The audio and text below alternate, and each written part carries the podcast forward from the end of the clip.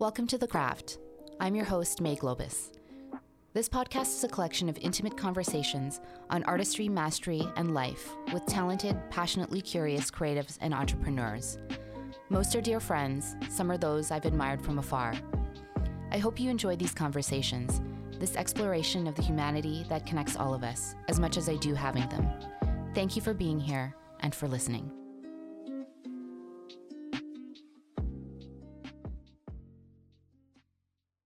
This episode is brought to you by Before, an incredible new self care brand that just launched their first products, a line of purifying toothpastes. I'm obsessive about my teeth and brush them usually three times a day, so I'm super excited to be using Before. It ticks off many boxes of what a good toothpaste should be.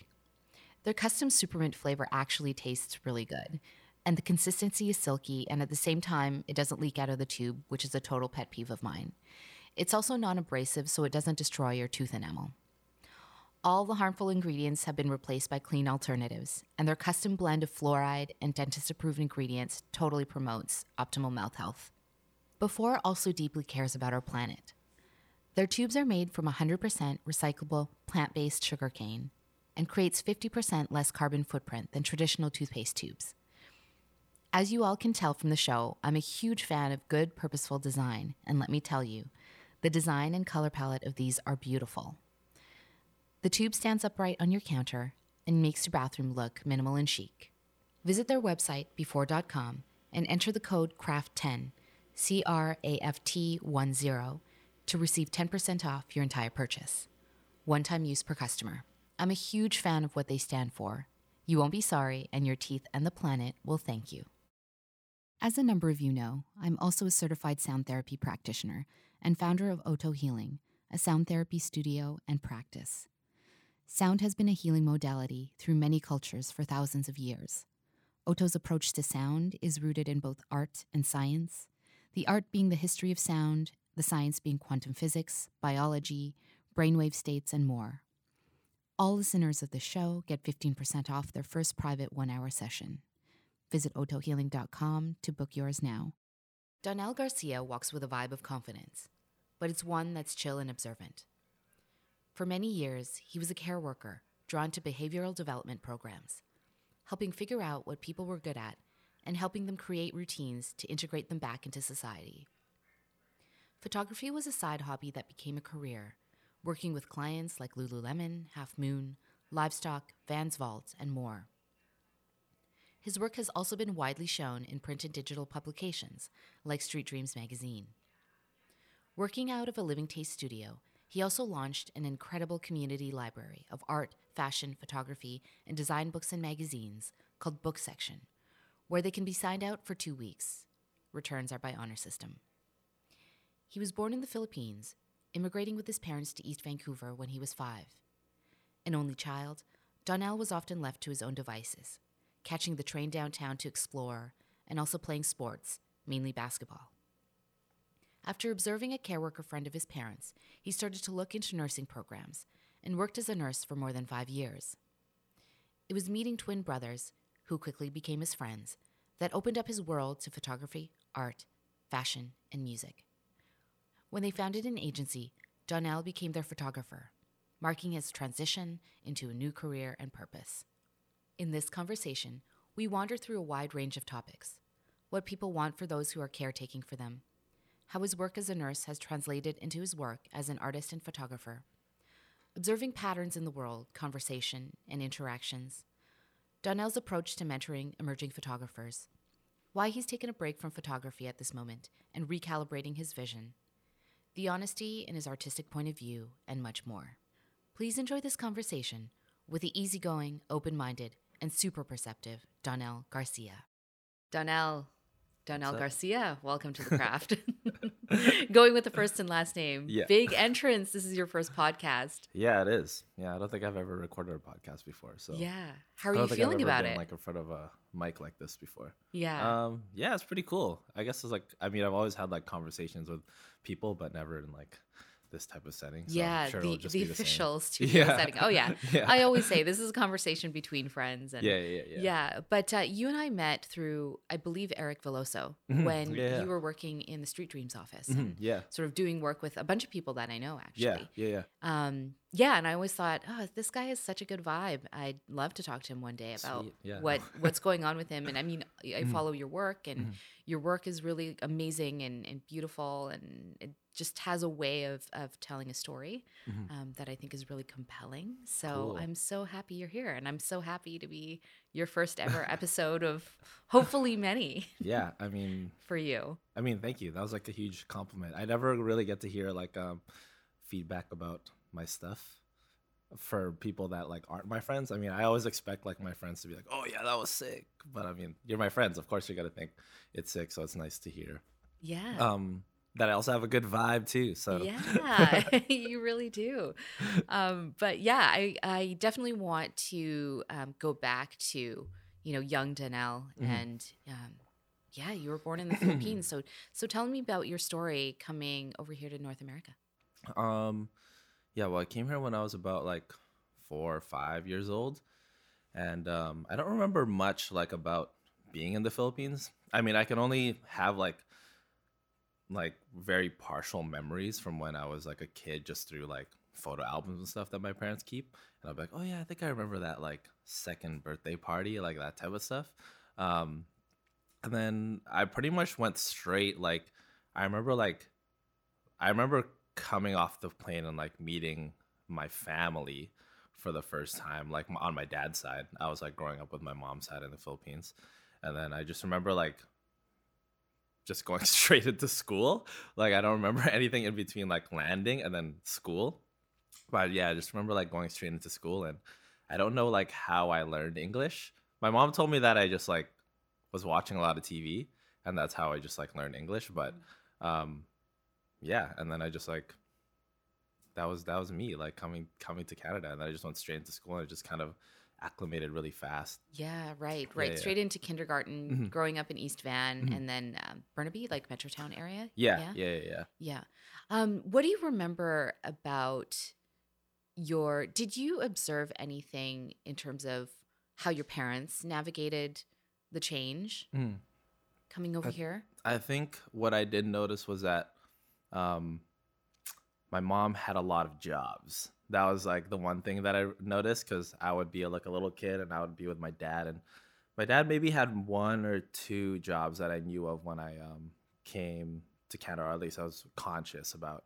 I knew that he was like he's always been working for the Vancouver School Board as like a custodian, but it was like the first like four or five years was like um, it was kind of like uh what do you call it it, it was like part-time. He wasn't like staffed at like a single school. He was even like the custodian at my elementary school for a little bit too.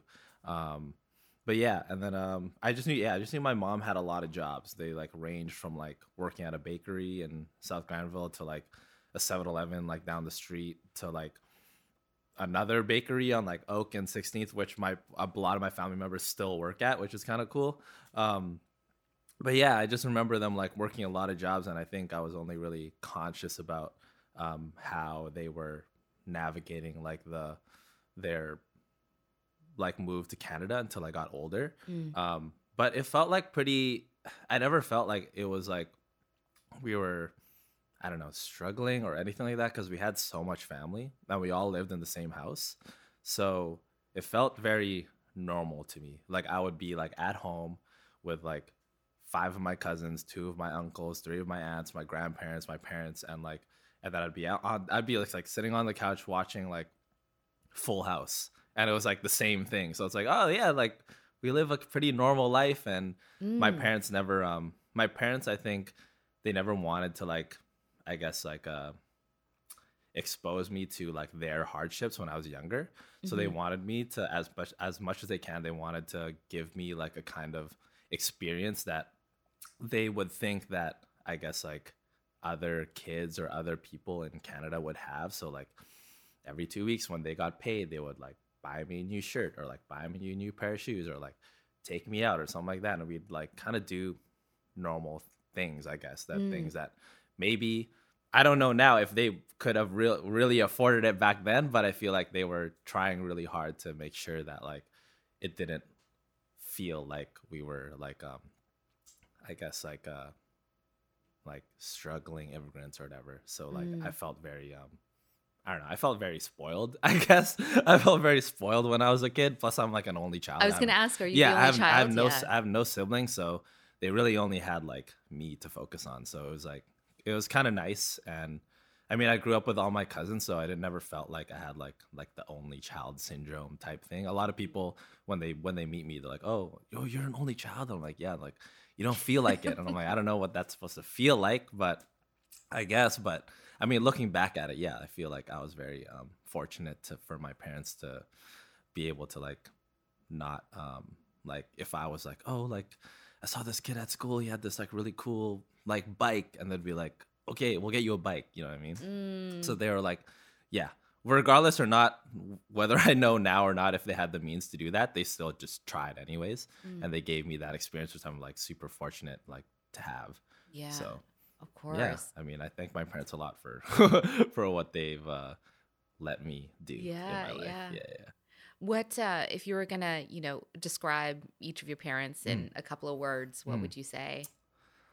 I'd say my dad is um, very uh, creative, um, musical, and uh, um, disciplined. Um, he's a military guy, so he's like very, very rigid sometimes. Um, but he's also a musician, so he's also very free Yeah, flowing as well. Um, You don't normally hear creative and disciplined like yeah, together. yeah, yeah. But he's like, yeah. So he has like those two sides of him where it's like, you know, like he he like you won't see a single like crumb on the floor of our apartment. Um, but at the same time, like you'll always hear like music and there's like a bunch of random instruments around the place or whatever. So he's like, and he'll be like playing the trumpet at like 11 p.m. And I'm like, why are you doing this? you know? So it's like, it's like you're the one that's like telling me to go to sleep at nine, but you're playing the trumpet at 11. Like that doesn't Yeah. make sense. It's like something in his soul. It's Yeah, got to yeah, do yeah, it. Yeah, yeah. Um, my mom, I would say, is very. I guess she. I would say she's very um, caring, most caring, um, very sensitive, and I would say, I guess, like loving. I mean, I feel like those are like the top three words that anybody hopefully would Yeah. describe what what a mother is. But yeah, I feel like she's definitely like the. Um, I guess if there's another one, I would say fashionable.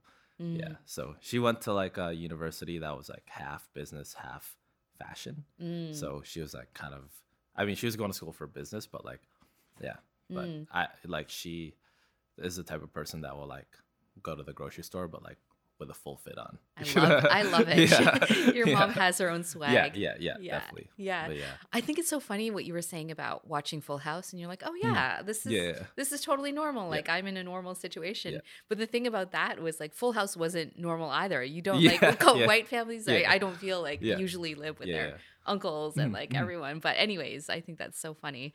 Um, but I'd love to know what were you like? What were you like as a kid, and then as you started to grow up Mm. into a teenager? You know what? Yeah. How did you How did you see the world? I think when I was a kid, I had like a lot of freedom because like my parents were always working, which I didn't never saw that as like a, I never saw that as like oh my parents are never home like type of thing. I was always like, cool, my parents aren't home, you know, like, and I just kind of understood that like they were working, so I just thought growing up that was just like so normal. So I was very like I had a lot of freedom to do different things and I guess because I was like like mostly even though I did live in the house with a bunch of my family, I was like mostly like alone, like playing video games or playing with my toys or playing basketball outside. And the cousins that I lived with, um, um, they were like really like girly girls, so they would never play sports with me and stuff like that. So like I would just like go to the park on my own and stuff like that. And I had I remember I had like a I had like my dad. I didn't have a key, but I had like the um garage door opener. Yeah. So that was like my key to get in and out of the house. So but that was also like like since I lived with my grandparents, like when they would hear the garage door open, they'd be like, "Oh, like Donald's going out of the house." so that was like their kind of like alarm for like, oh, like for them to like poke their head out the window, like, "Hey, where are you going?" And I'm like, "I'm going to the park to play basketball." Um, but yeah, they pretty much like my parents like I, they were very um yeah they allowed me to do like so many things which i think is like um i don't i i think it's just because they are working so much that they couldn't really pay attention to like what i was doing and um that i think with that freedom allowed me to like really explore like the things that i liked and Mm. did so many different things and i remember like i remember like being like seven eight years old and like taking the bus and the SkyTrain by myself, you know, because I was like, I didn't like in the summer, like I have nowhere to go, and like I'm just like, oh, what should I do? And I remember like go, knowing how to take the bus and the SkyTrain with my mom to like go to the mall, so I would just do that like by myself, and then sometimes I would just like be like 10 years old, like taking the SkyTrain to like downtown. I'm like, I don't know where I am, but I know how to get there and back. And then my parents, I would come home like before it gets dark, and my parents were like, okay, like dinner's here. And they would never ask me And about my day. I'm 10 years old. Yeah. You know, I'm 10 years old. They're not gonna be like, what'd you do today? They'd probably, I just like, oh, I played basketball. But really, I was like Mm. downtown, like walking around, like doing nothing, no Yeah. money, just like walking around looking at stuff. So I think um I wonder if they would have freaked out more if you were like, "Yeah, I went downtown." yeah, maybe, maybe. I don't know. Like one time I think I told my mom, I was like, Yeah, I went to Metrotown. And she was like, What? And I was like, Never mind. I was like, no, no, no, I didn't go to Metrotown at all. I'm like, oh, I went with my cousin Janice or whatever. And he's like, oh, okay, okay, okay. um, but yeah, I think I was very um, um, I think that experience really allowed me to like get to know myself. Like I think as I got older, I knew that that was I recognized that that what I was that's what I was doing because I felt like when I was when I became like a more like conscious like teenager at like 16, I was talking to my friends and I was talking to like people at my high school and stuff like that and I was realizing that they had so many um different like levels of like self-consciousness and self-doubt and like um non i guess like i don't know what the opposite of self-awareness is but like they didn't i could tell that they, they were like still kind of like getting to know themselves whereas i felt like really confident in like myself. And i think that like and i think that was just like me being able to like form my own opinions without like i guess that also goes with me being an only child. It's like I don't have like an older brother or older sister telling me like you suck or that's lame or that's cool. So I didn't I was forming my own opinions. So I was very confident of what I thought was cool and what I thought wasn't cool and what I really liked and what I didn't like and I it like I never had like anybody to like sway me in Mm. any direction. So when I like came so when I was talking to like my other friends like I would notice like my other friends like like you know there's always like the leader of the friend group. I could tell that like my my friends would be like always trying to copy the leader of the friend group whereas i was kind of like it, i would follow if it made sense to me but if it didn't then i'd be like i'm i'm cool. You know what i mean? Mm. like i don't i don't do that or like i'm not with that or or i am. You know what i mean? But like i think that was something that like i noticed in myself like um as a teenager compared to like the other people that were my age. And what were you drawn to? Um, I think I was like, well, I grew up like kind of like a, I was like a jock like in high school, so I only like played sports. That was like the biggest thing in my life was just like basketball, anything sports related. I did not think about art whatsoever. I think like, um, I think like art program at my school was not great. My school was like a, my high school was like a prep school for sports. So like everybody there played sports. So like I mean that's the biggest reason why I went to that high school is because like I wanted to play sports and I wanted to play at a school that was good at sports. Um, but the art program was pretty not cool. and we were doing something. They were like I still took the art classes though because I I just thought that they would be easy. but I did find. But as soon as I like went into the art courses, I was like, oh, this is like this is cool. Like I definitely would categorize myself as a creative person. Like I could feel like my brain like working when I'm like painting and sculpting and stuff like that. But it was never something that I assumed that I would want to pursue. I was Mhm. very drawn to just like the outdoors and being outside and like playing sports and like being with my friends and like always being with my friends and just like always like doing stuff like with my hands and stuff like that.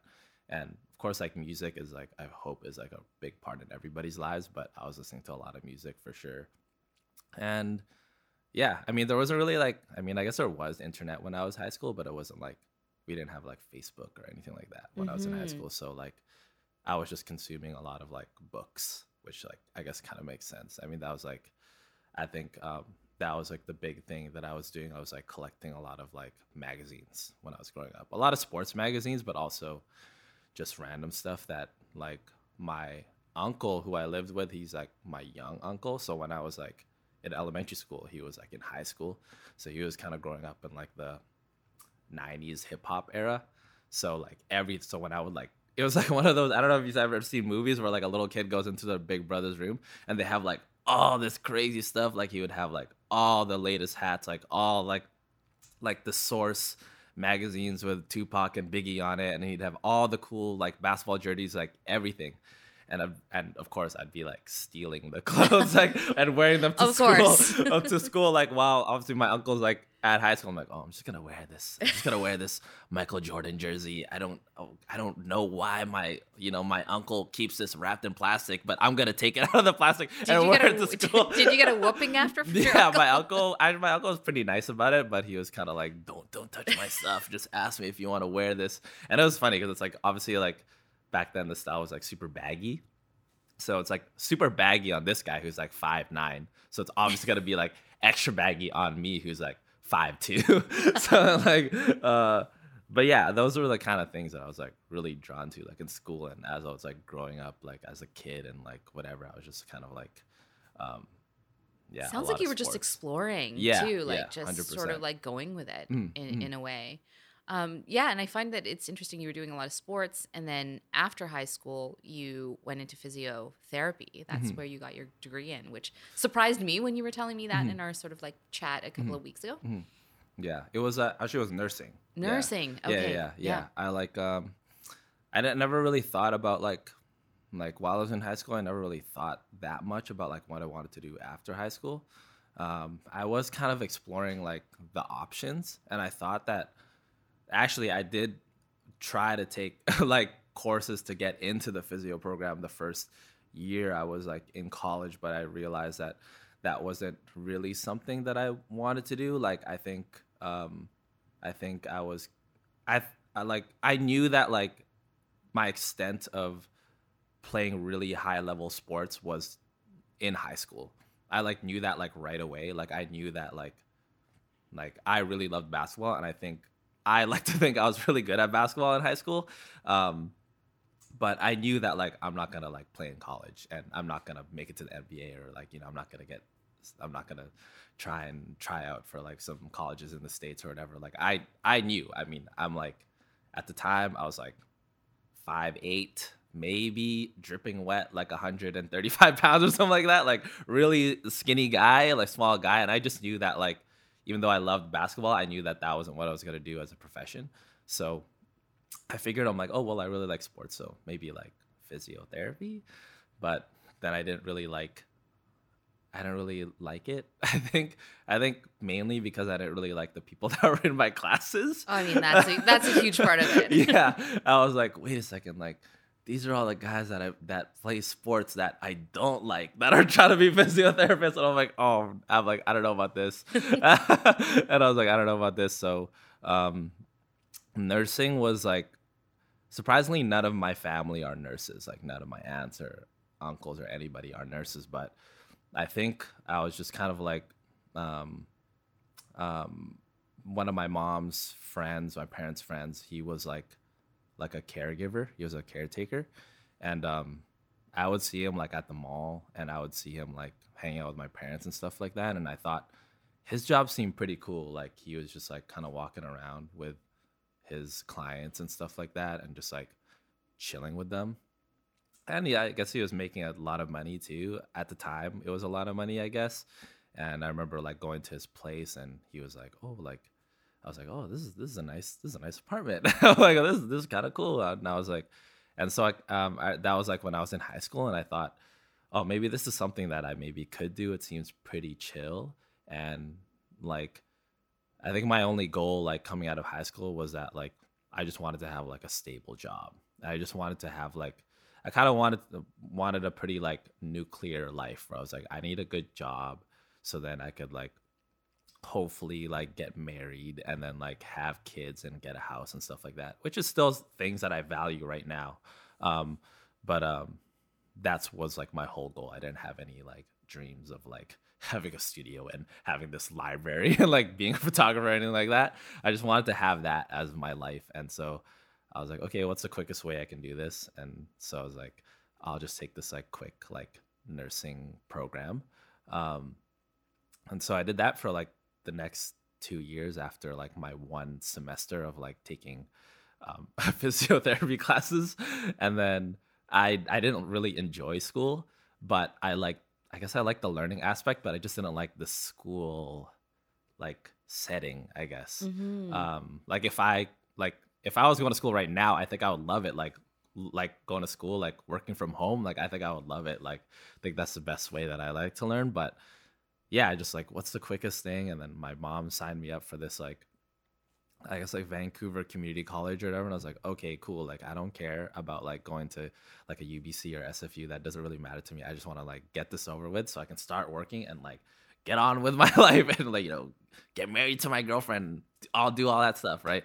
And then um yeah, so that's what I did. I went to school for nursing and then I worked as a nurse for like um about like five five to seven years after after I graduated. And like yeah, that was my life up until I like started to take photography more seriously. what did you notice when you were in the care profession mm. about what people just really, really want um, in terms of like someone looking after them? Mm. I think like, I think, um, I mean, so I, I took like the nursing program, but I realized that I could have taken like a way quicker and um, cheaper program to do what I wanted to do um, I really wanted to work with like, like I really wanted to work with people um, with autism. That was like kind of like that was kind of the the realm of like caretaking that I wanted to uh, work with, just because I like had an had a nephew um, that was autistic. I didn't really know what that meant, and when I first met my nephew, I was like 14, so I was like, I, I've never like had experience like people with autism before. I didn't really know what that meant, but then as soon as like the as soon as I could like look up what autism meant, I was like, oh, this is like um, this is interesting. I've never like heard about something like this, and um, and yeah, and then I don't know. I just like thought that that's what I I just found that that was like really interesting, like how um, I guess their brains work and their behaviors and all that stuff. I thought that it was cool how you could like like I don't know. I just felt like like my nephew, he was like really really amazing at like drawing, and like but then like but then he was not that amazing at anything else. But I thought, but I found it so interesting that like how could like you basically be this like young like Basquiat, but then like you can't like, but then he also like can't understand like how to like open like a can of pop or something like that. And I'm like, that's so like some people might look at that and be like, whoa, that's like a disability. But for me, I'm like, wait a second. But look at the painting though. like look at the drawing mm. though. Like that's kind of crazy. Like how does that work? And um so I was like really drawn to that. And I think like the being in like the care industry really like helped I think helped me um understand um I don't know, it really I think all those like things like help like transfer over to i guess like art and like and mentorship and just like how much people and just like how much like um i guess for myself like how much like care like i put into myself and like my work. And i don't know there's there's a lot of like things that that that i learned like being in care that transfer over to what i do now. And I think like I might not be like caring for like um, people with autism, but now there's like I feel like everybody needs like a level of like level of like someone to care for them for them to be like for them to um blossom i guess like that mm. yeah Mm-hmm, and I think mm-hmm. like that's what I'm experiencing right now, like kind of mentoring and teaching like younger photographers that like like learning from myself being a self-taught photographer it's like if i had someone like me when i was 20 years old discovering photography i think maybe i'd be farther along mm. you know what i mean because i think like it when you're in like when you're in like that um point like learning and all that stuff and you're kind of lost and you're kind of looking at like who do i look at or like where do i go or like how do i how do i reach the things that i want to reach? It does like take like someone to care for you like a parent to be like hey like um this is here's some suggestions of where you can go. And i think that's like kind of that was a goal of like kind of the program that i was working in in um with working with people with autism what it was very um we would create like schedules and routines for them um, based on the things that we discover that they might be good at and then once we discover that we're like okay like now we can create like this whole new program to help them like get them integrated into the community and for them to feel like they're part of the rest of the world. And I feel like that's the same way that I look at myself as a photographer and other people who want to like enter the industry or like be like or reach the things that they want to reach like in art. Yeah, like yeah. what's your unique gift? Yeah. And yeah, let's yeah. let's nurture nurture that. 100%. Yeah. I, am just thinking too of what you're saying in terms of what you learned in care and mm-hmm. how you're applying it to art um, in care there's a certain there's a certain level of observation mm-hmm. that you need to be able to do like mm-hmm.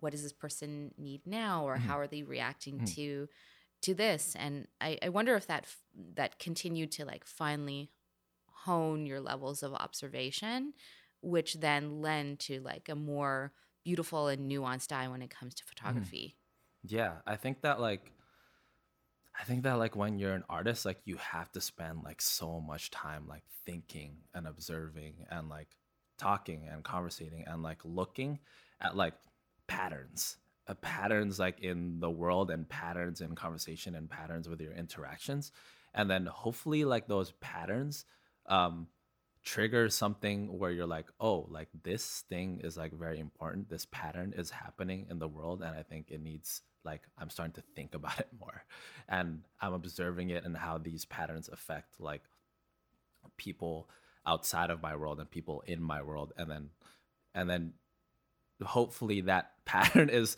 strong enough for you to like feel inspired to make something and then and then you have to like choose how you want to make it. And i think that's like i think that's um yeah the observe the obs the observing part is like kind of like a huge huge part in both like care and like being an artist because you have to like yeah you have to take a lot of time like looking at stuff in order to like feel like um in order to like i don't know like pounce at that like opportunity to like say something really important Mm-hmm, yeah. mm-hmm. There's almost like a hyper vigilance to yeah. caregiving, right? Yeah. Like you got to be able to see, but kind of like mm-hmm. anticipate mm-hmm. as well. I'm, I'm, curious about what you're saying about patterns in the mm-hmm. world. Mm-hmm. Is are there a couple of patterns that you are seeing happening in culture right now that mm. you're super fascinated with and you're kind of digging really deep into? Mm. Um, I guess like the most like most like uh, um, uh, right now, I kind of like am seeing the pattern of like what types of art and art forms that people are like getting attracted to throughout the years. I think in 2014, 2015, everybody wanted to be a photographer because of Instagram. It was so easy to be like, take take up a camera. And now I'm seeing that, like the past couple years, I've been seeing a lot of people that I knew were really into photography in 2014 haven't touched a camera since 2016. and I think it's because like you you pick up this art form and then you're like, oh, this is really cool, and then it opens you up to another world of like, oh, actually, like through photography, I found, you know, like digital art or like graphic design. And then I noticed that like a lot of people were like really drawn to like graphic design. And then those graphic designers like now are really into like digital art, like NFTs, AI and stuff like that. And then now I'm kind of seeing like a now I'm kind of seeing like like a like a backtrack because like technology is so fast. Now I'm starting to see a lot of young people like backtrack and like be almost anti-technology and it's like i don't know i think that's like now i'm kind of like oh how come like these younger people are like so like anti-technology like or like they are very fascinated with like two early 2000s photography, like shooting with like like photographers shooting with these like small point and shoot digital cameras that like probably our parents like bought mm-hmm. when we were mm-hmm. kids. Why so, do you think they are?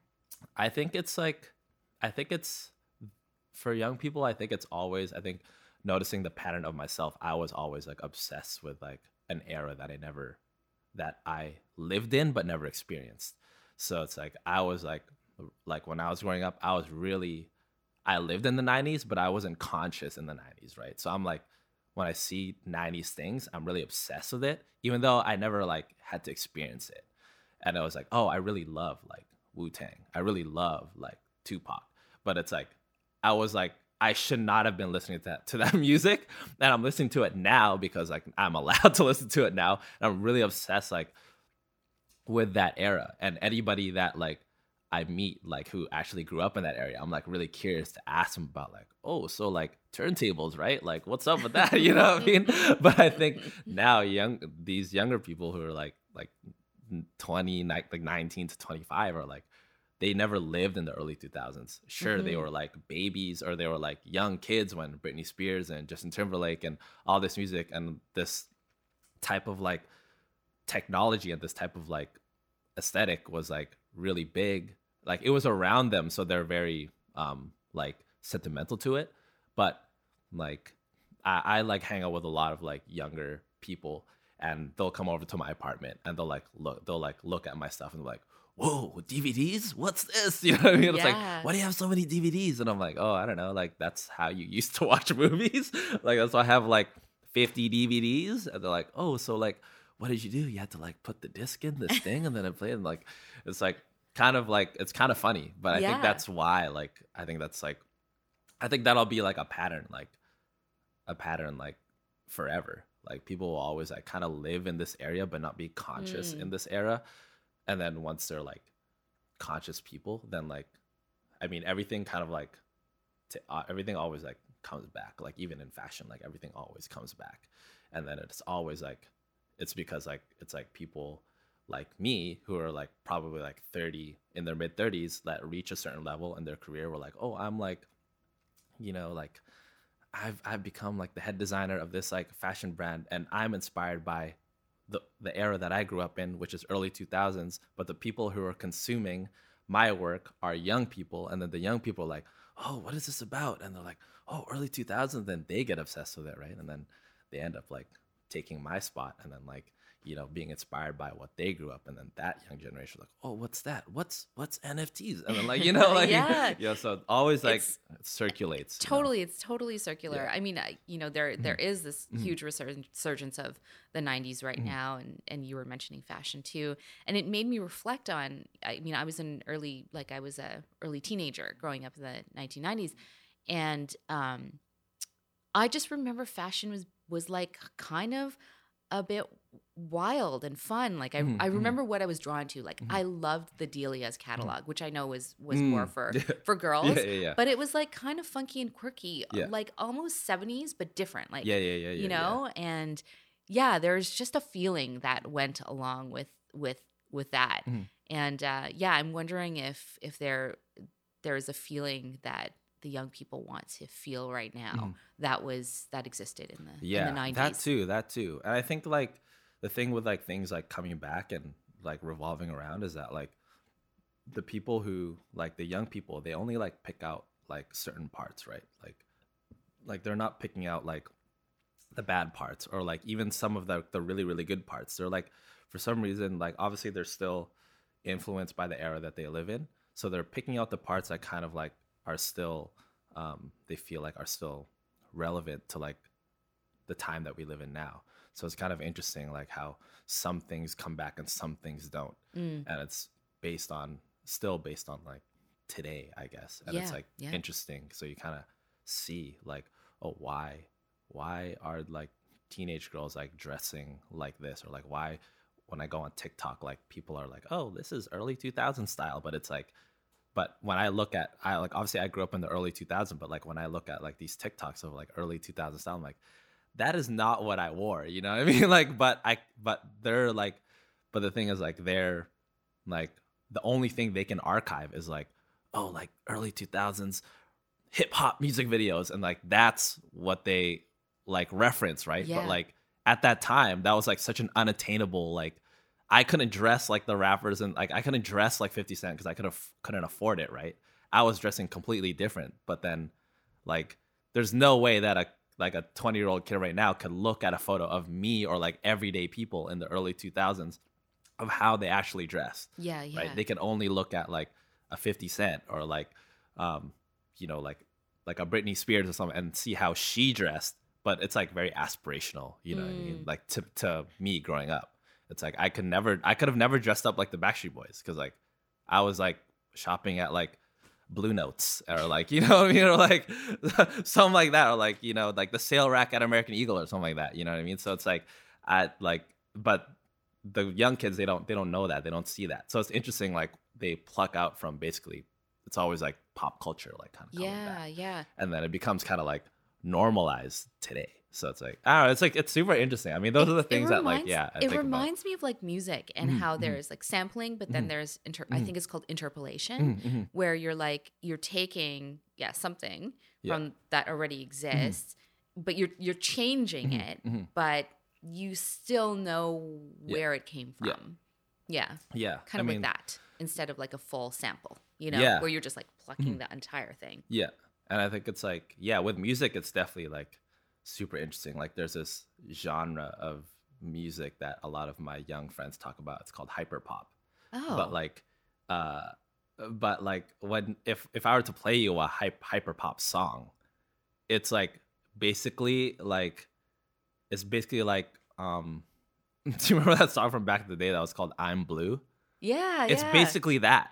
But they call it but it's like this new genre of hyper pop because it's like fused between like a very sped up like pop sound of like back in the day those like weird songs like like I'm a Barbie girl, like yeah. that, those type oh, of beats, yeah, sped up. And oh, we of, called that house, like exactly, it was some kind like, of house yeah, for us, yeah. right? But now it's called hyperpop because it's fused mm. with like, with like kind of maybe like R and B sounding vocals and mm-hmm. like hip hop, um, but it's those beats. So I'm like, so interesting. What, so, yeah, so like, oh yeah, this is hyperpop. So I'm like, so they're like, this is hyperpop. But I'm like, so basically, what you're saying to me is if I turn up the BPM on a Craig David song, that's hyperpop. And they're like, I'm like, oh yeah, that kind of does kind of sound like hyperpop. Wow. Yeah, it's basically that's basically what it is. So it's like, it's kind of funny because like they'll be like, yeah, it'll be like these younger producers that are like obviously very inspired by like this house pop like electronic sound, and they're transferring it to like something that is more digestible to people's ears today because they're like because like we if you heard like i'm a barbie girl like back in the day you would have never like imagined like some r&b singer to be on on that beat. But nowadays it is you know what i mean? So it's like so it's like yeah it's it's cool. I it's, mean i think everything wild. gets repurposed and like yeah. keeps it's an yeah, interpretation it's, cool. it's yeah, an interpretation yeah, of the the generation. Yeah Mm. Yeah, it's really it's really cool. It's very interesting. But anyway, anyways, that's what I've like been observing. Like wow. these types of things. I love I yeah. love learning these things. Yeah. I'm like, yeah, what's the next gen? Like, what yeah. are they doing? How are they thinking? How are they moving mm-hmm. through the world? I um I recently did um because I don't know if you know this, but I'm also a certified sound therapy practitioner. Mm. So I ended up doing um, a sound bath for a Gen Z um, group, queer mm. community. Mm-hmm.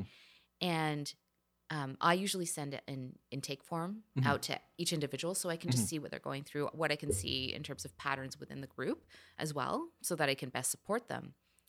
And this group, out of any group that I've worked with over the two more than two years now, they were the most open mm. and vulnerable about what they were going through. Mm-hmm. And yeah, and then even um, during the session, after the session, like how open they were to talking about it.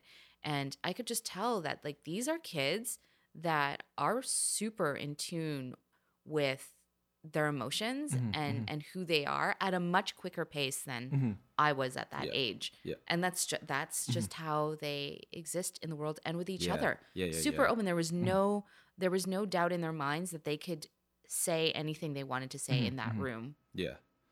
Yeah, that's like the interesting part too about the new generation is that like I also feel like it's like the internet playing a huge part where it's like like before when I was growing up, I couldn't I didn't have other forums and other spaces uh, to let out my emotions besides like my journal or like um, a really really close friend. Um, but nowadays I feel like everybody's so open because like you're just like talking to this camera and then you're like posting it and then you don't know who's gonna see it, but you're not really conscious about that. Like you're just talking to it and then you're just talking to this camera. You're basically talking to yourself, like looking at yourself, and then you're just like, okay, I'm just gonna post this, and then mm. and then everybody else like kind of just like gives their feedback or whatever, and I think that like allows for more, I guess like like what you said, like not really being afraid to like there's no like like boundaries in how you want to like share your emotions because like I think a lot of young people understand that like like it is what it is basically. It's like mm. if you feel sad like you should say you're sad. If you feel happy you should share that you're happy. And there's no like and everybody's conscious about like different types of experiences. And i think that's like that's awesome. Yeah i think yeah. i think it's wonderful. Yeah. like i i felt very i felt very inspired and humbled by mm this group to mm to be yeah. honest and uh, yeah i think it's i think it's beautiful not that they're not going through mm-hmm. their own difficulties mm-hmm. of, of being young mm-hmm. and mm-hmm. particularly yeah. the, the, queer community and what yeah. they've gone through. Mm-hmm. Um, but you can just tell yeah. they just want to be who they are. Yeah. yeah. And it's like, and it allows for each of them to like be able to help each other. Because like if you don't like, if they're like super open, it's like, oh my, you know, I'm going through this with my sister or my brother, and like they're not like, I guess back in the day, maybe you'd feel embarrassed if like you had a certain situation with like your family member or like a really close friend, you would, wouldn't know who to tell. But now you're kind of like, mm-hmm. it's like, oh, this is what I'm going through, and I'm like, okay, this we're gonna help you, and it's like, that's so cr- that's yeah. so crazy. That's so sick. Yeah, yeah, I mean, to have your community, to yeah. have your chosen family, mm-hmm. like it, it, everyone mm-hmm. deserves something. Yeah, yeah, like that for sure. Yeah, so 100%. yeah, no, I I feel like every generation, you know, that comes after us, we mm-hmm. can learn a ton. Yeah, on how to be a better mm-hmm. human. 100%. percent mm-hmm. Yeah, yeah, yeah. Well, I'd love to go back to photography mm-hmm. and your journey into it mm-hmm. and also where you're at now because we had mm-hmm. such an interesting conversation mm-hmm. about artist versus photographer. Yeah. Um, but what I wanted to ask you is you were saying that you're doing a lot of mentoring and that you are helping people sort of really hone in on what their point of view is or like what their gift is and what they can share. Um, do you how do you do that? Do you have sort of a process around it or do, is it like an intuitive mm. thing that mm. you know like once you get to know them you're like oh that's what i can help bring out of you. Yeah i think it's just like asking them like what type of people they are what they enjoy what do they why did they decide to do photography? And like um what do they enjoy about like their art? Like what makes them feel good? What makes them feel not good? What makes them feel self-doubt and stuff like that and like getting to know them and where they're at, I'm able to like kind of assess like yeah, like what areas I think that they could be encouraged in or like be brought up in. And I think like most of it is like like I'm not even really teaching photography because like technical skills is like it's easy to learn. Like we can go and learn lighting and all that stuff, but it's like kind of like re um reframing like their mindset to how they think about themselves like as artists and what they value. And i think like every artist every photographer if you go into art like it's not wrong. It's not wrong at all to like want to pursue something because you think it'll give you stability financial stability and that's that's cool. And i think that's fine because i feel everybody wants to reach a certain level of financial stability to be able to live their lives. I mean, that's how we stay alive, like in the world. Um, but I try to, but I try to let them know or let them know that like, hey, like, um, it's cool that you want to pursue like financial stability with this art form. I mean, I'm doing that too, but at the same time, it's like, um, like, um, it's kind of just like asking them like what their what what their values are when it comes to like like how they i guess like what the relationship is with like finance what the relationship is with like um how that balances out with art like how does that affect them? Like are you like like i meet a lot of like younger photographers who are like oh, i can't seem to like make a living out of this. And i'm like i'm like maybe you need to reframe what it is that like what your what your view of like living is. Because for me like all i value financially is to be able to like pay for my rent and save a little bit of money give a little bit of money to my parents and buy a coffee every day. And that's all i really want out of life. If i can't do one out of the four of those things then i'm i feel like i'm in trouble. You know that's what i'm like ooh like what's going on? You know? But like but um but I think most people like try to carry this like uh, most um, people who come come into art they they um, or want to pursue photography or want to pursue art they come in with like the mindset of like oh i can live the same way that my friend who is a doctor lives by doing this mm-hmm. but if you want to be realistic like you can't there's like a very small percentage of photographers that can live like that, but most of us can't. And that's just the reality of it. And there's nothing and I think that's like and I and like maybe that's like a discouraging to some people, but it's like, okay, well then maybe maybe you shouldn't be a photographer because maybe your values in life don't align with like this craft that I think you sh- you should be spending more time on like like the craft than like than worrying about like how you're gonna do this this and this like you know and it's okay that like you can still be a photographer you can still take photos as a hobby. Or maybe you can still like you know do it as a side side thing and that's really cool because if it still fuels like your creative spirit then definitely do it. But if you're not willing to like if you're not willing to like make certain decisions and make certain adjustments um, with your with your life and how you like live according to like what you're like kind of like trying to pursue or like trying to care about then like i don't know there's got to be some like for me there's always got to be some like give and take when it comes to that. And i try to like mentor these younger photographers like in that mindset because like yeah like sometimes like like it's sometimes like yeah maybe this just like doing this full time or as a career like is not for you. Or maybe you just need to make certain decisions that will help you get to the things that you want to do you know what i mean mm. if you mm. want to live like your friend who's like a doctor then maybe you need to do photography and maybe you need to work somewhere else too and like that's cool and that's totally fine because if you're like if you're a photographer and you're also like working other some other part-time job that doesn't make you any less a photog- of a photographer than someone who's doing it full time like and i think that's another like frame of mind that i try to mm. like teach like them as well yeah that's yeah. that's an important one too yeah. yeah not to see that you know having to maybe split your yeah. time between things as, a, as a failure yeah. you still have an avenue of expression 100%. yeah and that will probably fill you in other ways that the other thing is not yeah i think mm-hmm. that like yeah i mean that's something that i've been saying a lot like these days like especially to like younger photographers and my peers it's like hey like it's not a failure if like i think sometimes like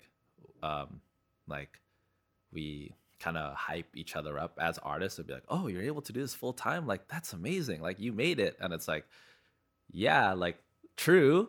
But at the same time, like, there's also nothing wrong at all with like still doing your art and working somewhere else, you know what I mean? And doing something completely different. Yeah. Because like, you still made it regardless. Like, if you're able to like do that, like, to me, like, you still are you still made it to me. You know, just because you're not doing full time, like that's fine. Nobody's doing anything full time. That's you know, and that's such an important. I'm really really happy mm. that you brought that up, even just for for me too. Like just to even mm. sit in that, um, because you just take this pressure off mm. yourself of 100%. being like, oh yeah, I'm a failure if I'm not doing this mm. fully. Mm. And maybe there's just a longer road to get there. Yeah. Um. Yeah.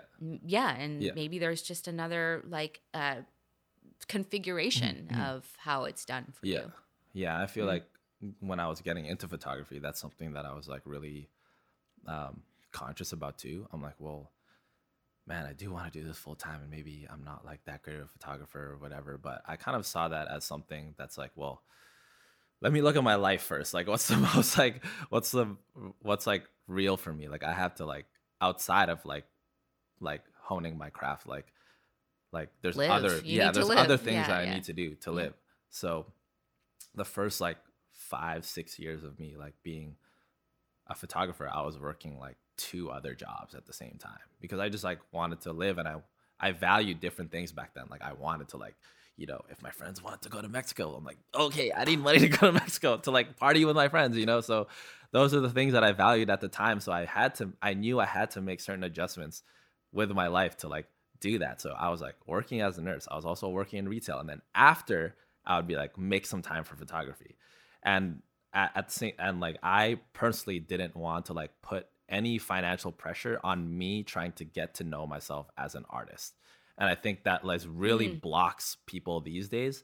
Like these days like being a photographer seems so easy. Like you just start posting photos on instagram. Maybe you get a lot of followers. Maybe you get posting stuff on tiktok. And then you blow up and then you're a photographer right but that's like that's just like what we see. That's like what gets fed to us. But there's like for every like one person that you see blow up on tiktok there's like a thousand people trying to do that that are not blowing up on tiktok. You know what i mean? So so it's like it's like yeah like you have to i don't know like i think that kind of putting that financial like pressure on yourself to like while you're like still getting to know yourself like as an artist and like and you're not even as technically sound as you want to be like i would always tell people like yo it's okay if you just want to like work like a part-time job so you can like fund your creative things and like take the pressure off of you like learning how to make really how, learning how about yourself like as an artist.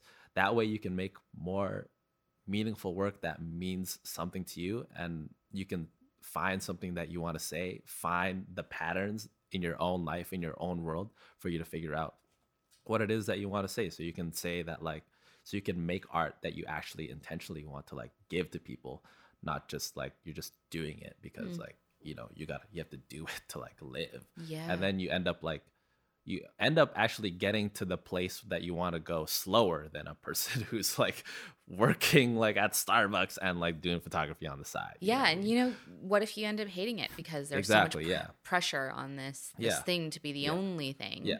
And you're just like uh, it's I don't love it actually yeah. anymore because it's just gone down this road. Yeah. Mm-hmm. And I mm-hmm. mean, I think I that's happened to like a lot of people that I met where they just like are like, no, no, I can make it, I can make it. And I'm like, okay, cool. Like, I said what I wanted to say, but like, okay, if you want to go this way, that's cool. But at the end of the day, like, I like I would want you to like keep loving like what it is that you do and don't lose like the thing that like drew drew you to it mm. just because like now you can't like make a living off of it you know yeah. I mean?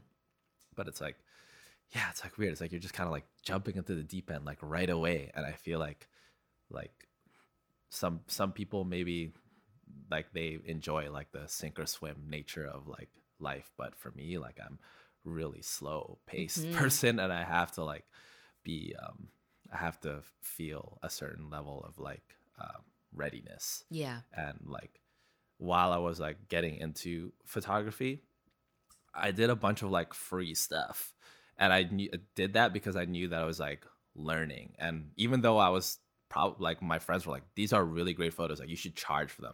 And I'm like, I don't know. I don't feel like ready to take people's money for this. I just personally, I just don't feel ready for it. And I think like, yeah, maybe I missed out on a lot of like money, but I think in the end, like I was, uh, I'm like, like happy that I took like that route because like I feel very, um, um, for me, I feel very like secure no matter what decision I decide to make, like with my art, like if I want to take a break for a year, then I feel so fine with that because I know that this is just like a step into me, like, like going further, I guess. Even though it might feel to some people that you're like, oh, so you're not taking any photos at all. I'm like, no, but like, I'm still a photographer yeah. nonetheless. I mean, it's still a process for me to like not touch a camera and like think about myself and the world around me and like taking a step back and like figuring it out like like I I never want to like waste like nowadays like I don't really want to like waste like um like my time like making art that's just like looks good.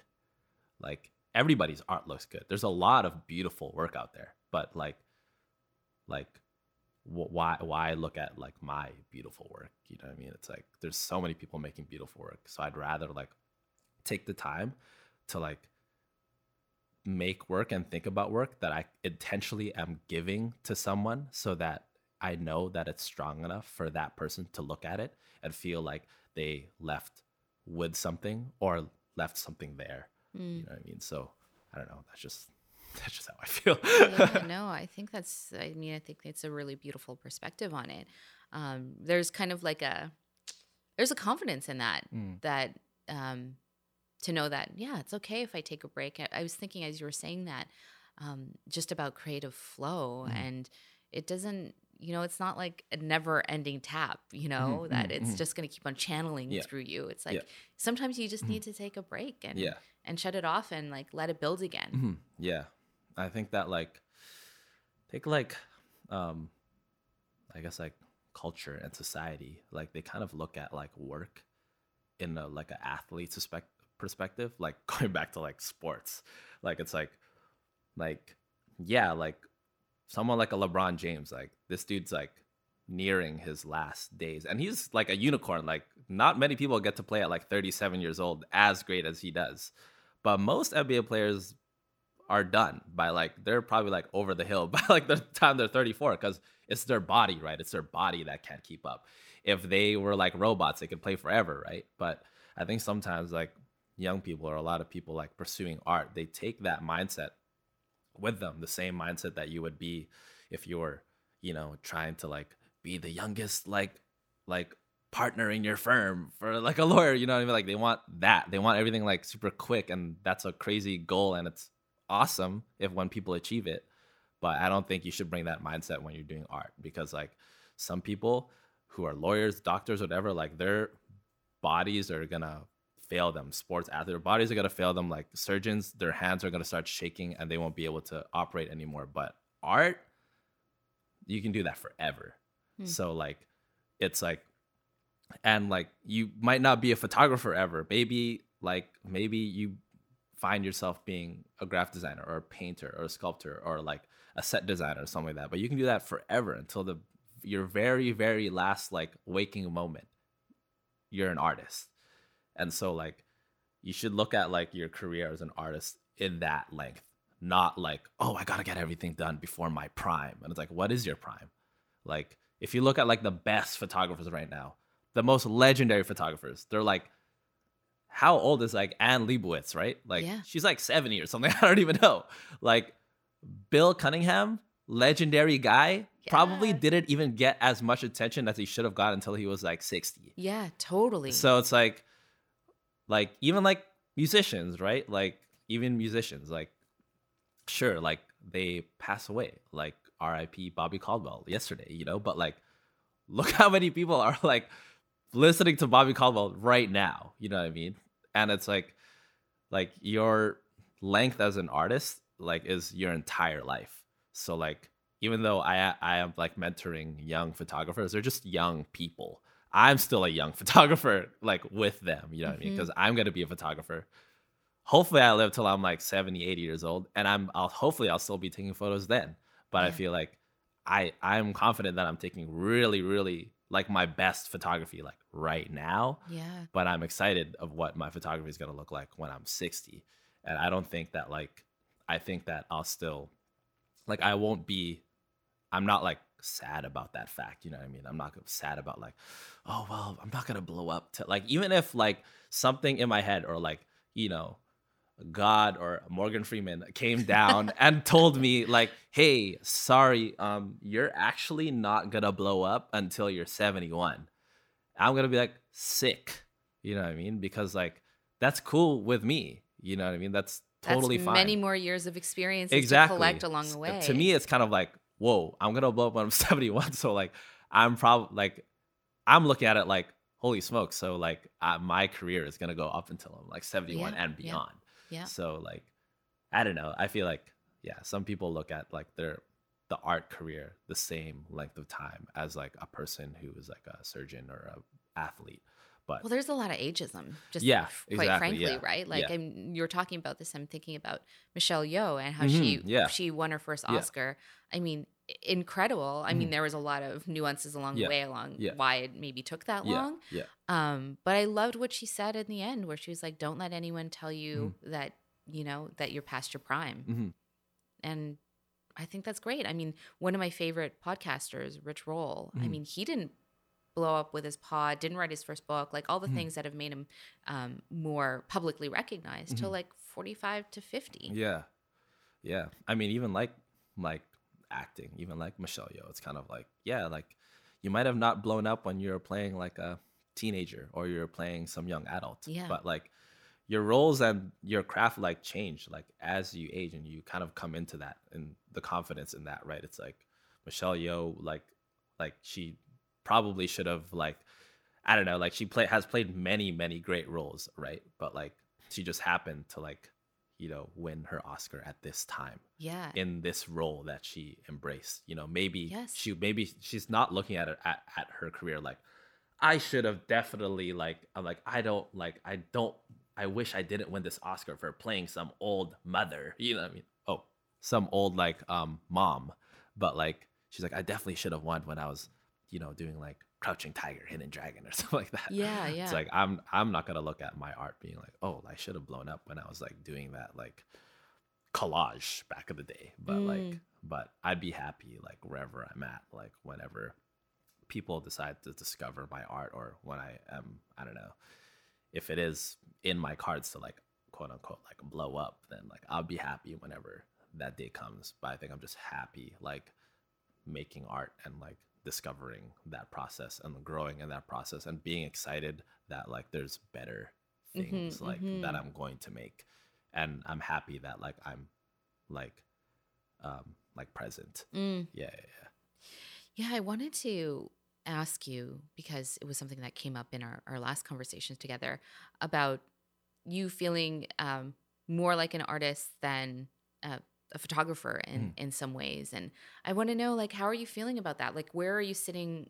with mm. that right now at this point in your life where you're kind of taking a bit of a a break a little mm. bit of a, a, step back i mean i know you're still working yeah. but you're also saying no to a lot of mm-hmm. things yeah i think like uh i always like had this view of like an artist being like a i don't know like a like a brooding, like kind of like emo like type person, or maybe it's I feel like calling myself an artist felt like very uh, uh what's the word like pretentious, um, because like when I look at people who call themselves artists, I look at like yeah, I look at people like Warhol and Basquiat and like those type of people, like fine artists. And I don't think I was like really making that. I don't think I still am like really making that kind of work. Like I'm like mainly like a fashion editorial photographer. And I'm like, okay, I don't know if that, I mean, yeah, I guess it's art, but like, I don't know if I call myself an artist. But um, one of my really close friends, uh, Jeremy Lee, who's a photographer as well, he's always like telling me, oh, you're an artist, you're an artist. I'm like, what does that even mean? I mean, like, your photos are crazy. Like, you're an artist. Yes. Shout know? out Jeremy Julie. yeah. yeah. But I've started to realize that, like, like, yeah, I think like uh, being an artist, I think like what Jeremy was trying to tell me that it like goes beyond like the actual medium. That it's more about like that's more about like how yeah how you're observing the world and how you communicate and you get to like figure out like what it is and yeah.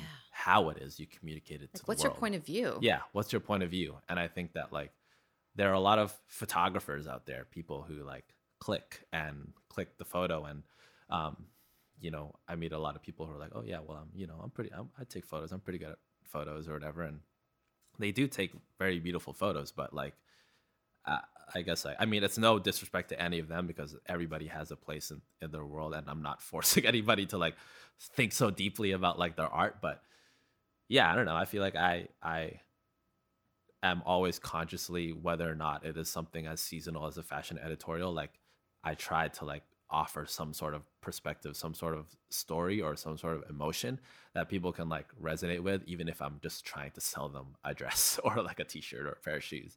You know what I mean? It's important for me to be able to communicate that. And there's other people that don't think about that at all. And I think I've like embraced more and more like the the act of like like being conscious of that And I think I've always been that, but I've always been like afraid to be like to kind of like um, say it out loud. I guess mm. I'd always be like, yeah, I'm a photographer, and then they and then I, when when I would tell people like, oh yeah, I'm a photographer, like they would no no offense to them, but they would always compare me to like some some photographer that like I would hate to be compared to because I'm like, no, no, no, that's not what I am. You know what I mean? Like I don't I don't do that. That's not me. And um, but then I in my head I'm like, but what what is what is me? Like why why am I why do I feel so offended that this person's comparing me to that?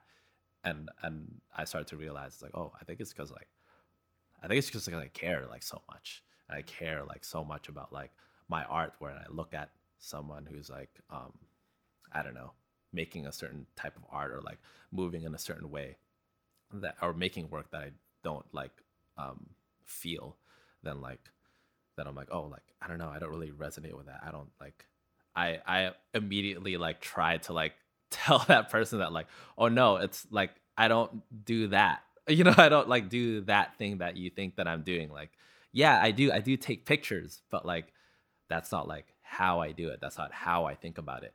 And it's like and so like I don't know, that's like how I've been kind of like differentiating myself and who I am like as a artist like mm. compared to how I thought about myself before. Mm. Yeah.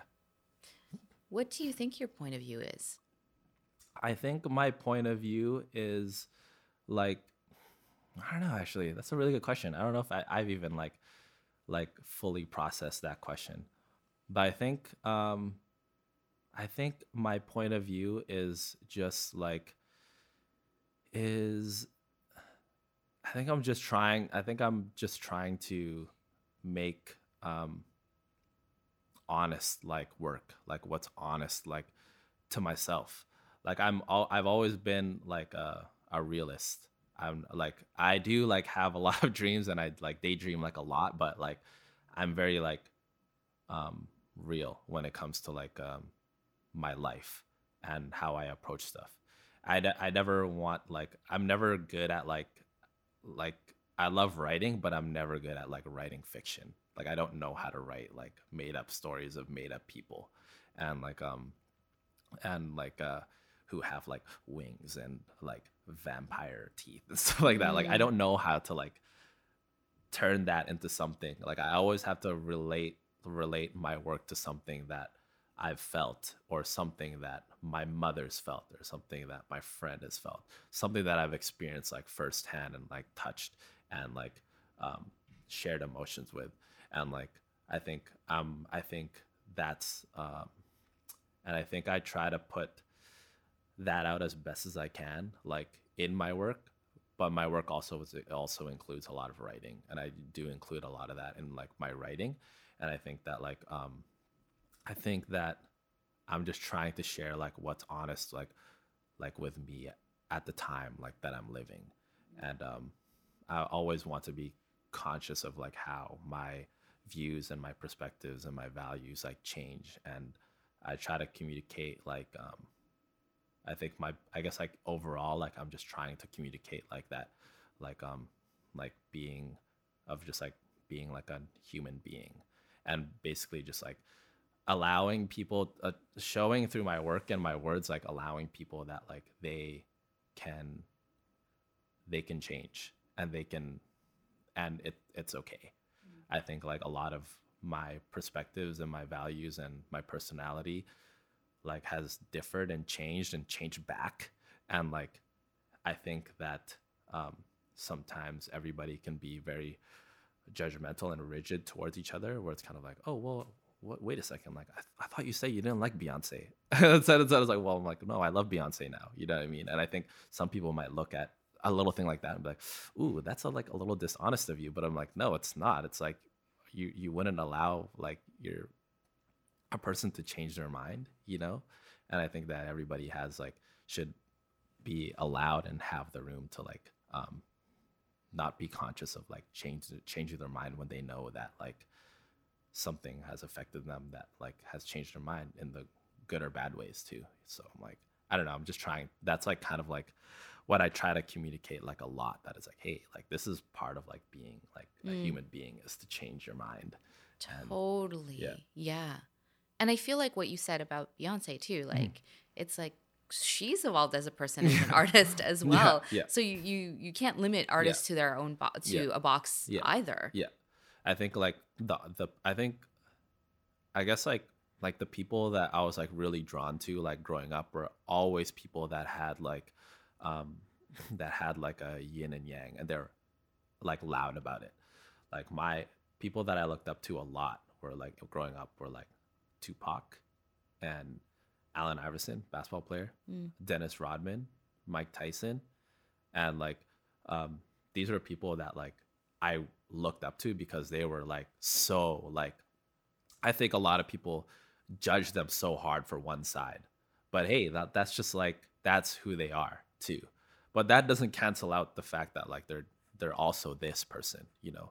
I feel like Tupac especially, right? Like he'll make a song like hit him up, but then he'll also have also a song poet. Yeah, but he's know? like amazing artist, you know what I mean? Mm-hmm. He'll have like um, so many great songs that talk about a lot of things. And yeah, people can have these like kind of like like balances in their life. And I think like everybody should be allowed to like have that leeway to like think and feel that way. Mm-hmm. And maybe they're not going to be as out loud about it as someone like Tupac or like a Dennis Rodman or something like that. But I love that. Like I love like I love like um showing people that like you can you can um like you don't have to be so like rigid with yourself and choose and feel like you have to choose this for the rest of your life because like something could happen in your life and it could completely rock your world and i would i would hate for anyone to feel like they gotta hold themselves back because like the world is telling them that they can't feel that way or be that way. Mm. But it's like, well, your whole world is changing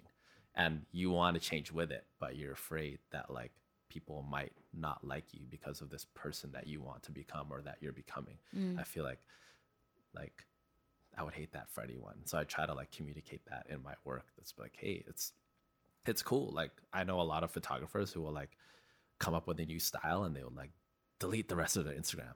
But mm. I like to keep like everything that I do like on there. I like to see where for people to like scroll on my Instagram and be like, whoa.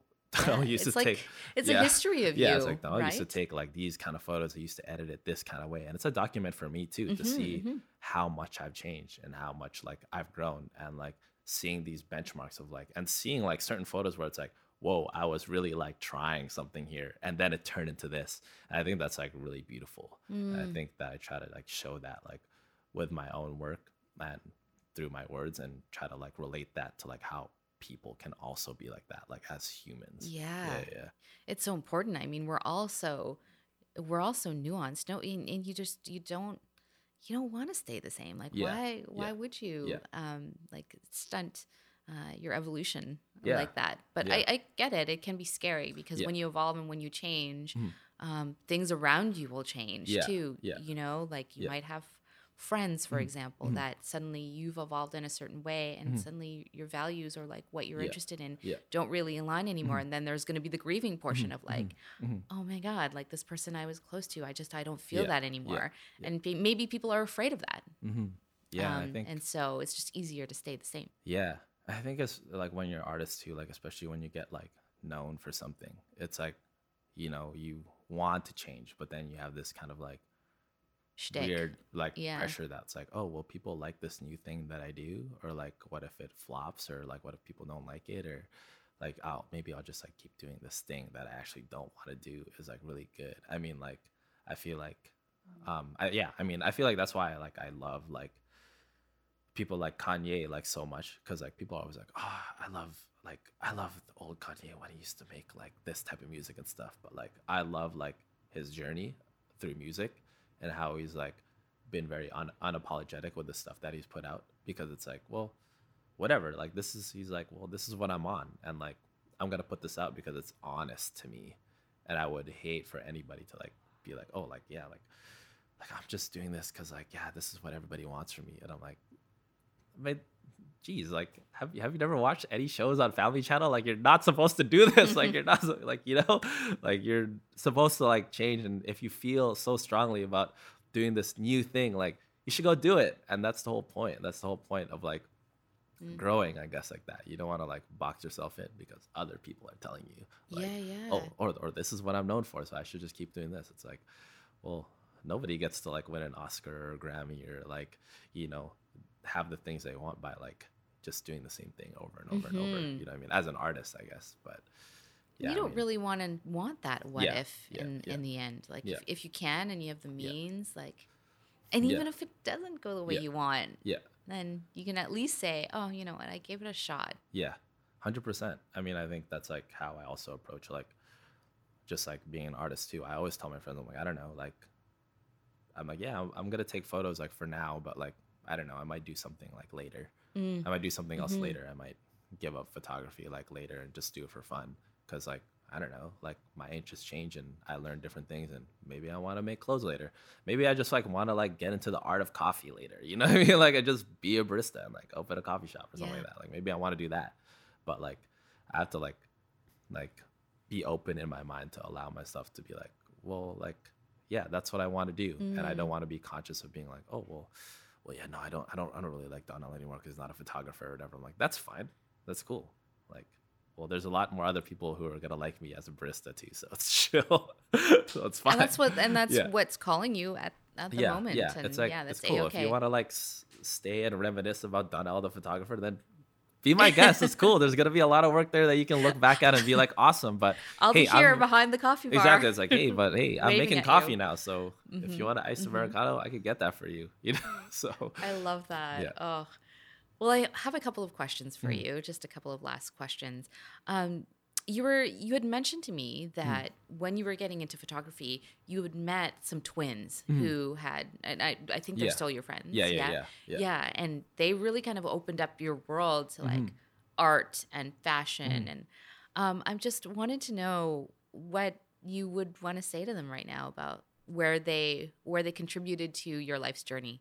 Mm, man, um, yeah, I met these two twins. I, I, I, was like working at Starbucks in college, and one of the twins was working with me, and then his brother was going to school for graphic design, and he would be doing his homework all the time at the coffee shop, and yeah, I feel I felt like super like connected to them, and like we were just like, and we would just like hang out all the time, just like as friends, and I was just kind of like learning like a whole bunch of stuff from them, and I was pretty like, I was pretty like I was just lis- listening to like I guess in my head like normal music, like R and B, hip hop, like just popular, like pop music basically.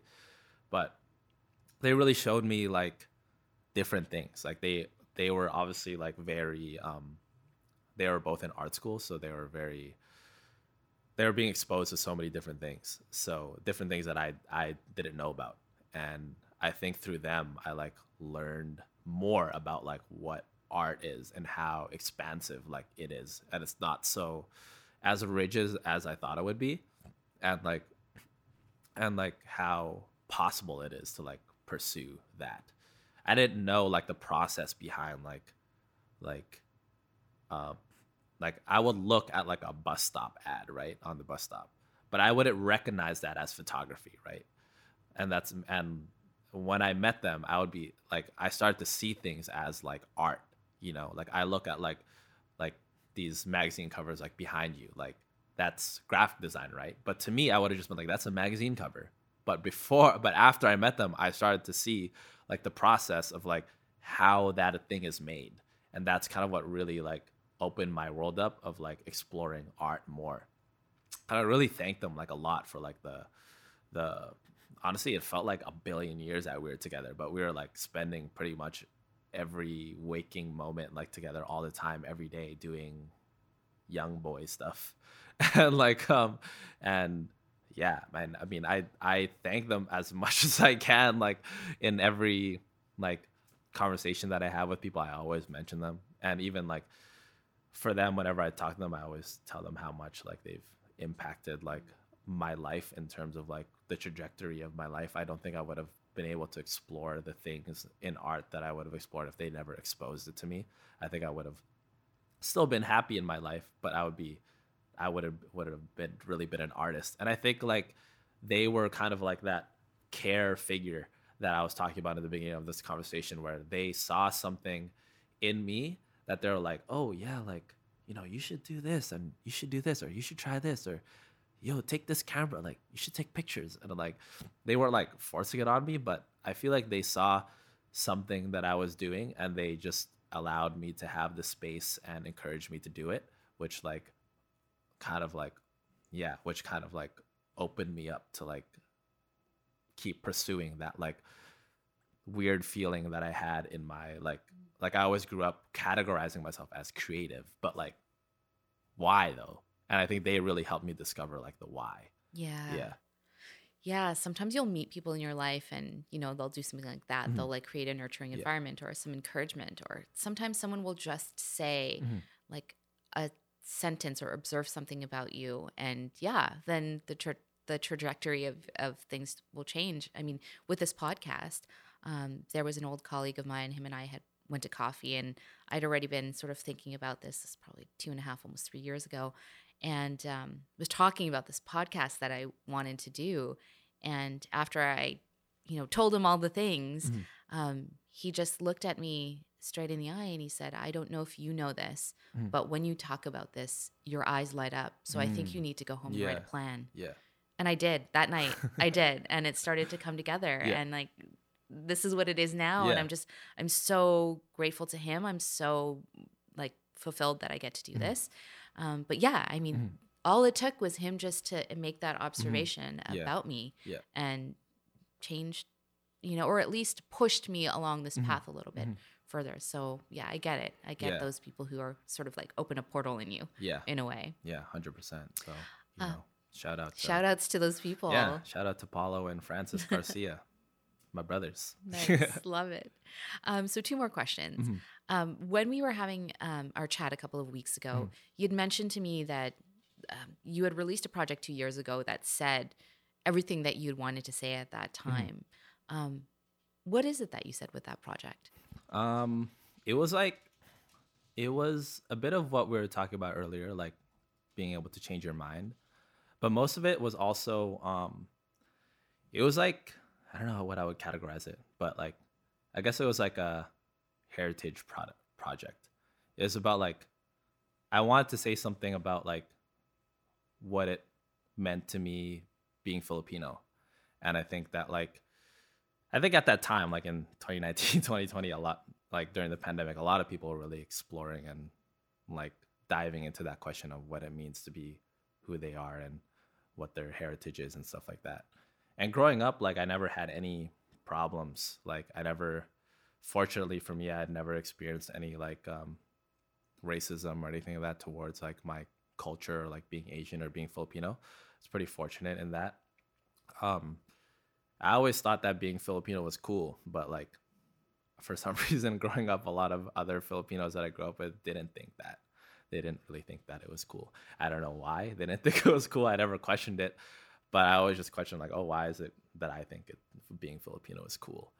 And I think um, I started to. I go back to the Philippines pretty frequently, like every three or four years. So I have like a pretty good um, gauge on like what my cousins, what my family, and my friends in the Philippines, what their lives are like there, and what my life like is here.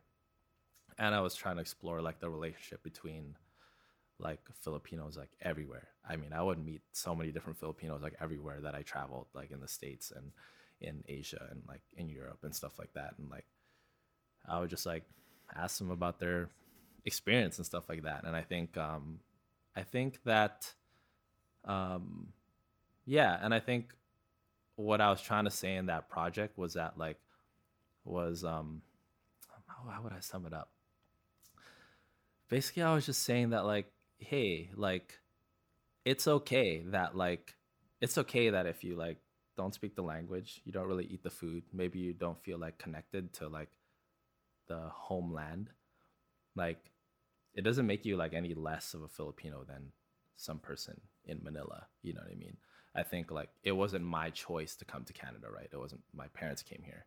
I, it wasn't that girl living in the suburbs of Indiana. It wasn't her choice to move there. You know what I mean? And we kind of made our own. I didn't have an example of how to grow up. I didn't have an example of how to be a Filipino, or I didn't have an example of how to grow up as like a Filipino kid in North America or a Filipino photographer. I didn't have that example. I just kind of made it my own. and like i just and i think it's just like embracing that and knowing that like hey like whatever you're doing like right now like don't feel like it's out of like the box. It is out of the box and i feel like whatever it is that you're doing doing now like that is like a filipino thing you know what i mean? That is part of filipino culture where we live here in north america and i wouldn't want anybody to feel bad about like oh well like when you grow up in your certain environments that you're not growing up around like i guess your culture you're going to like be a melting pot of so many different things so but i don't think that makes you any less of a of who you are like as like a asian person or as a filipino person and i think i wanted to like with that project i wanted to instill that kind of confidence in young filipino people or like people who grew up here that like hey it's okay if you like country music because if that's what you grew up on, that's who you are. That doesn't change the fact that you're Filipino. If you want to be a country music star, then country music is a Filipino thing. If I'm a photographer, being a photographer is a Filipino thing. Having a podcast is a Filipino thing because you haven't seen that before. So how would you know if it's a Filipino thing or not? You're already Filipino, so whatever you do is a Filipino thing. Hmm. So it's like I think I wanted to like tell that to a lot of my friends because like they would obviously a lot of people like, oh, my mom wants me to be a nurse, or like my mom wants, or my parents want this, and it's like, yeah, that's cool, but it's like, and you can do that if you want, but like, but there's so many other things that we can explore um, that you can be, and don't be like discouraged by like, I guess like what Filipinos in this country have already kind of like mm. built like Filipinos are known for being nurses or barbers or dancers or whatever, but it's like you don't have to do that. Like explore deep into yourself and get to know the things that you want to do and don't be afraid that like if it's calling you to be like I don't know, like a marine biologist or like a barista, if you love coffee that much, you should go do that. You know what I mean? And like and that's how like that's how we get to the levels that's how we get into that's how like filipino people or asian people like get into like black panther levels you know mm. what i mean mm. and i think like I, I i look because a lot of my my idols and the people that we're looking up to were african american i would see like the the the the like their journey of how expansive like their their like um i guess personalities and stuff like have become like back then it was people like Tupac. Like let's just like look at hip hop for example. It was like Tupac back then, and then it was like, you know, and then it turned into like a Fifty Cent, and then it turned into like I don't know, like a Jay Z, and then Jay Z turned into like Lil Wayne, and then now we have Lil Everybody's and Young Everybody, and we have like Future and Playboi Carti and like all these like different types of people that look different, that sound different, that grew up in different places, that they're not just from like poor areas. Like Lil Yachty is like from the suburbs, you know what I mean? There's like all these people making different stuff. We have people like Donald Glover and we have people like, you know, like Future at the same time, you know what I mean? And I feel like um they like I feel like African Americans like they explored like that and they mm. like branched out and they're like confident in like doing the things that they want to do and be themselves. And I want the same thing for Filipino people because we're just as talented and diverse as everybody else. Like everybody, like all types of people are that are as diverse, but they just need to be have that like kind of like like voice in the yeah voice yeah. in their head telling them like hey you can like dye your hair purple pink and green at the same time if you want mm. you know mm. what i mean and no one's going to f- make you feel like you're like a weirdo filipino person or whatever you know because you don't have uh like you know you don't have a skin fade and a slick back and a comb over or something like that you yeah, know what i mean yeah. or like it's fine it's fine and i think that like i was trying to show that i was trying trying to show that in my own life and i wanted to transfer that into a project that helped like tell uh, my friends and my peers that like hey like it's all good mm. you know what i mm. mean like whatever you're doing however you're feeling like pursue that and I like that. and don't feel like you need to like don't feel bad about yourself that you don't know the language or whatever. Like that's stuff that you can like learn, go buy a Filipino cookbook and learn how to make sinigang or whatever, you know, like go, go, buy like a Filipino dictionary and learn the basic stuff. That's stuff that you can learn, but like you're like, but I don't want people to feel bad because they don't know. Yeah. You know what I mean? And like, it's not your fault that you don't know because your parents too were trying to learn English too. So like, just give some grace yeah, for yeah. It's like it's, it's yeah. It's nobody's whatever. fault that you don't know this stuff because your parents were trying to acclimate to to survive. So mm-hmm. like, you know, if they were telling you like you gotta learn like perfect English because like you you we need you to have a good job and blah blah blah and like that's totally fine, you know. And I think that a lot of a lot of my peers and my Filipino friends were kind of feel like they were feeling a little bit insecure, maybe embarrassed about that, and maybe some of some of my friends were feeling conscious about the things that they enjoyed and the things that they liked because it wasn't something that maybe our other friends were into or mm-hmm. whatever. And maybe like i've experienced like some of my friends like um you know being outcasted from a friend group because they're into something different. And it's like well that's weird. Like that's weird. Like they're just exploring like the, exploring the things of why like like why we're here in north america to be mm. able to do these things you know what i mean mm. to be able to like do these yeah to be able to do these things they're just exploring the same way that i felt like i was exploring yeah and because i didn't i was i had the room to explore i didn't really like i said before like i didn't have like people judging me or like whatever i didn't i never really had like a close friend group like growing up so i didn't have people like telling me like oh you should be like this you should be like this i was just allowed to be myself so i kind of wanted to like make this project to instill that thing and like my friends, no matter like what age they are. Yeah, just, just, just giving room thing. for people. Yeah, yeah, exactly. I but, like that. I like that a yeah, lot. I thought that would be a more like brief explanation. But... No, that's great. That's exactly what you wanted to say. But yeah. My final question mm-hmm. that I ask everyone: With what you do, what is it that you want to leave behind in the world? What I want to leave behind in the world, um, I don't know. I think I'd, um, I think I'd. Uh, I don't know actually. I never really thought about that. And I think that I think someone asked me a question like a like like years ago about like legacy and stuff like that. And I don't I don't know if like I think I had answered it like I think it would be fine if like I just like if I just like passed and then you know like the world went on. mm. And I think I don't really um I don't really think about think about like what it is that I want to like leave behind.